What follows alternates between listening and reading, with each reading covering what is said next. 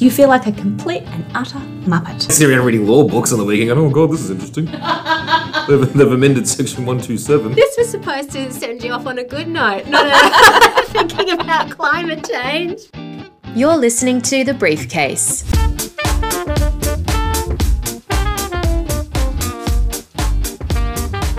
Hello, my friend. It's me again.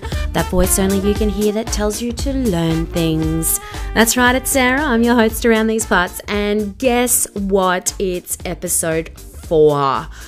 We have been official for like four whole weeks. I just can't believe it. So happy one month anniversary.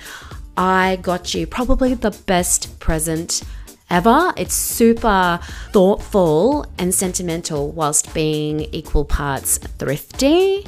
It's sand in a bottle with a ribbon tied around it. Look, the, bottle's nice. You can reuse that if you're not into the whole sand in a bottle thing. Um, and I got the sand from a legitimate beach, Nudgee Beach, during low tide. So that's natural and it's organic and it's got a bit of a pong to it. So I'm not exactly sure if it's sand or some dog poo that's kind of turned white and crumbled a little bit. That's okay because, as usual, there's a little something else in this briefcase. So let's see what it is. Oh, it's an interview with the only man I know who can get away with ambushing you with anecdotes about the sexual escapades of older people in aged care. It's the one, the only Mr. Brian Herd. Have you checked out the website yet? Briefcasepod.com has all the links you'll need to all of our presenters' socials. You can also sign up for the weekly newsletter 100% no spam guarantee. Okay, let's keep up with Black Letter Law like never before with Brian Herd. I, I can't tell you how often I, I think of and recall the comments that you make about the senior generation out there. the, the comments that you make both astound and repulse. Same time. yes, exactly. It, it's like a car crash, you can't look away. That's right. Yes. So, Brian. Yes. What did you want to have a chat about today? I think what I've seen of late is something that you raised before, and that is general practitioners who are general practitioners uh, and think of older people perhaps in a very stereotypical way that they come in when they're old to do their wills mm. and that that is a practice that most general practitioners can cope with what however is happening it's the demographic effect of living longer on legal practice is that when older people come in their issues and their problems are far more diverse mm. far more diverse it's not a case of give me a will and I'm out of here, and then they die. What we're seeing, and particularly I'm seeing in my area of elder law, is that the issues confronting older people are far more complex than they ever used to be because they live in longer. Mm. The consequence of that for lawyers is that unless they understand the, the legal developments and implications of that living longer period for older people, uh, that comes with unique legal issues, then they do enter uh, a zone full of sharks uh, in terms of the dangers lawyers can get into by not knowing something. Mm. Lawyers who don't know something or think they do are very dangerous, not just for themselves but for their clients. And is it not the case that we can always learn something new? You can, such as how many lawyers out there would know, for example, a recent case I had, mm-hmm. where an elderly gentleman came in with his two daughters. They escorted him in and sat on either side of him. He was married a second time about eight years before, so it was a blended family. He's rich, his new wife is poor. They live together in a house owned by him in a very wealthy suburb. About seven, going on eight years after they got married, he couldn't cope with caring for her, so she had to go into residential aged care. She wasn't a young chippy wife then. I she was seventy six, so was, she was still young right. in old terms. Uh, the issue came up for him to pay or not to pay in relation to his second wife's residential aged care. Now that's a financial issue, but it's also a legal issue because he stays in the house, she moves into residential aged care. The one she chooses to move into want her to pay what's called a RAD, a refundable accommodation deposit. Mm. which was $400,000. Now, she didn't have $400,000, but guess who did? He did. So remember, he took these vows eight years before in sickness and in health, till death do us part. So he's about to sign a cheque to pay to the nursing home to pay for the RAD. Yes. And his daughters from his first marriage smell a rat. So they escort him to my office. Right. And there he is sitting there. He brought the cheque with him. He was about to sign the cheque when I said, Now, Bob, if you sign that cheque and give it to the nursing home, you are going to kiss that money goodbye, and even worse, so are your two children sitting on the opposite side. Why? Because of the law. What does the law say? What does the law say? It's called the Aged Care Act. It's a biblical proportion. It's a huge piece of legislation. How many general practitioners would have an Aged Care Act sitting on their desk? And if they did, and if they knew where to look mm. in this doorstopper piece of legislation, they'd find a section in it which said it doesn't matter who pays a RAD. When the person, the resident, dies upon whom the RAD was paid, the RAD must be refunded to that person or their estate, not to the person who paid it. Right. So, can you see an issue here? Can you see the issue? The issue is if he pays it, she dies, Goes to her estate. goes to her estate. And guess what? They both agreed to make wills giving everything to their respective children. Right. So she dies, in comes the $400,000 into her estate, and it goes off to her children. That's the law. So the client has this almost, almost impossible conundrum. The vows he took, mm-hmm. Sickness and health, or honour his will. In other words, he wants his money to go to his children, Yes. not to his stepchildren. What's he going to do? So, issue. I tell him the law. So he knows the law and he knows the consequences of either decision. Mm-hmm.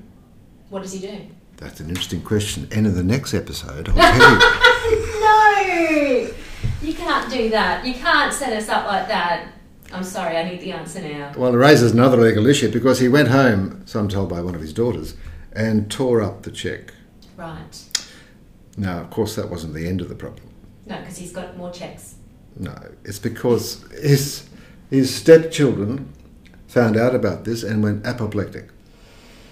Because they said, the vow, the vow. Mm-hmm. You should have paid it on behalf of your lovely second spouse because that's the vow. Mm. And the children of Bob saying, I don't think so.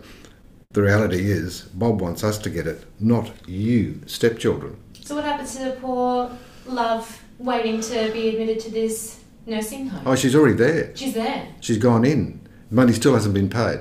They're so the pressure was on Bob. Yeah. Well, this is another issue. I mean, uh, kicking people out of residential aged care, it's very rare. Right, okay. Even if you're behind in your fees, Mm. Can you imagine what a current affair would do? Here's a resident being pushed down on a gurney from a nursing home, not because they've got COVID or have to go to hospital, but because they're being evicted Yes, no, because they haven't paid their fees. It doesn't happen. That's true. It just doesn't happen. Yes. Which is an interesting piece of advice you might give to people about to go into residential aged care. Yeah, right. In other words, once you're in there, it's almost impossible to get you out Right. because of the reluctance from a PR reputational point of view of the operator mm. to do anything which appears to be adverse to the interests of this frail, vulnerable, elderly person. Mm. Now, that is not to say take advantage of that situation. It's just that that's the lie of the land. That's the reality. Yes.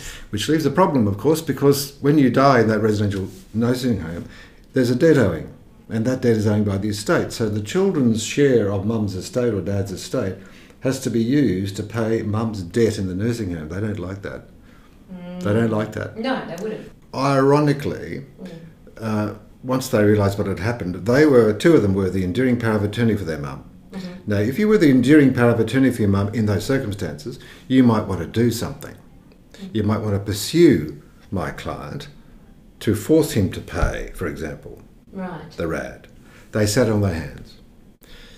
So much so that eventually one of the other children, who was not the enduring power of attorney, went to the public trustee in Queensland and said, This is ridiculous. These people are doing nothing. Uh, we want you to take over the role as being mum's uh, enduring power administrator, uh, and that duly happened. Right. So here's the next legal stage. The first legal stage is you've got a problem. Next legal stage, as a result of trying to fix that problem, you've created another problem. How are we going to fix this? Hmm. Irony of ironies. Public trustee starts to pursue it. Next thing, guess who dies? I'm guessing the lady. No. he dies. No. So, stage three of the legal problem. He dies before her. He dies at home. Right. She's still in the nursing home. And the, the $400,000 has still not been paid. Mm-hmm. And guess what the problem with that is? It's accruing interest.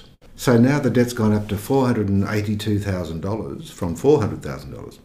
And it's going up, at that stage at least, by about 4.3% per annum. That's the interest rate. oh my goodness. It's the best investment you can have yes. in a RAD. So now we have stage four of the process, and that is the mother, through her public trustee, is now pursuing the executor of my client's estate, who's now died, hmm. To force him or the estate to pay the $400,000 plus interest. The children of the mum in the nursing home, uh, through the public trustee, then had to sue the executor of his estate uh, under the terms of his will for better provision Yes. what they call a family provision claim. Yes. So that's stage five. and it's still going.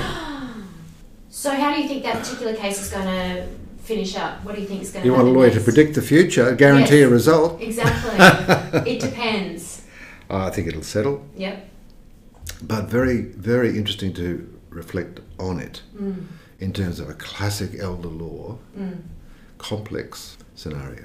Any final thoughts? Any blended older person who comes to see you mm-hmm. is ding, ding, ding, ding, ding, ding, ding. This extra dimension to aging uh, is something that many lawyers are not familiar with. And yet, and yet, there are so many older people out there, particularly single people, exposed to these sorts of issues that lawyers mostly don't know about. Do you know in America, I can't stop, in America, they have laws which say that children can be responsible for their parents' residential aged care fees if the parents cannot pay. There are 30 states in America of the 50 who have that law. Canada has that law. Singapore has a law which is called the Maintenance of Parents Act. Not children, the Maintenance of Parents Act, which obliges children in the same situation to maintain their parents. What does that mean? Pay for their residential aged care. We don't have that here. Therein lies the aging parent trap. Indeed. I've written a book called that. No. Don't edit this bit. No, I know. I'll include this bit. Okay, to finish up, I would like to ask you a would you rather question. Would you rather be chronically overdressed or underdressed? Under. Why's that? I hate clothes, and I get to a stage where people say, Brian, how long have you had that? Never buy Ugg boots. No. Light coloured Ugg boots, because you get stains on the front. Is this coming from experience? And people think it's urine. Thank you so much for your time. It's been wonderful, thank you. I'll send my bill. Well, that's all we've got time for this week on The Briefcase for this very special one month anniversary episode. And remember to like, subscribe, and rate us on your podcast platform of choice if you haven't already. It's time to close her up. See you next time. I'm Sarah Kraal, and this is The Briefcase.